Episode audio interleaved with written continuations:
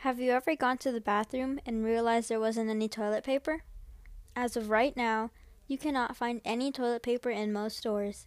People have gone on rampages buying as much toilet paper as they possibly can, leading to the supply running out of stock. Same thing with many other products.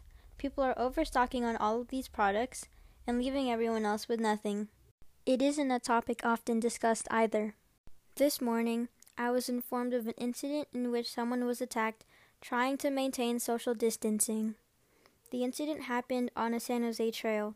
A lady was jogging when a random teenage boy appeared right next to her.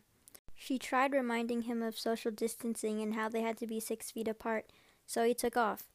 Moments later, he showed up again, but with his parents. Subsequently, his parents began assaulting her. The worst part, the lady could have been helped.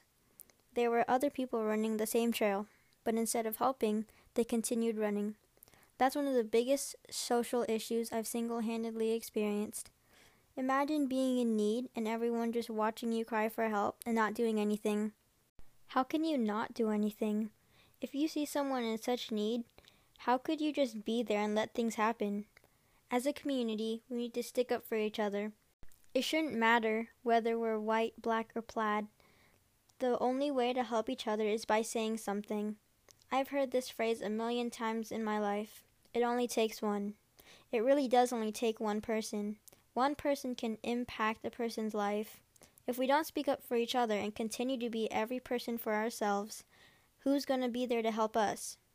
Who's going to stick up for us if we didn't do the same for other people? Who's going to fight for us if there's no one left? The most important thing is to say something if you see something. That will never be stressed enough. Only you can control how you impact others. With a clear perspective, I'm Sophia Lakiao.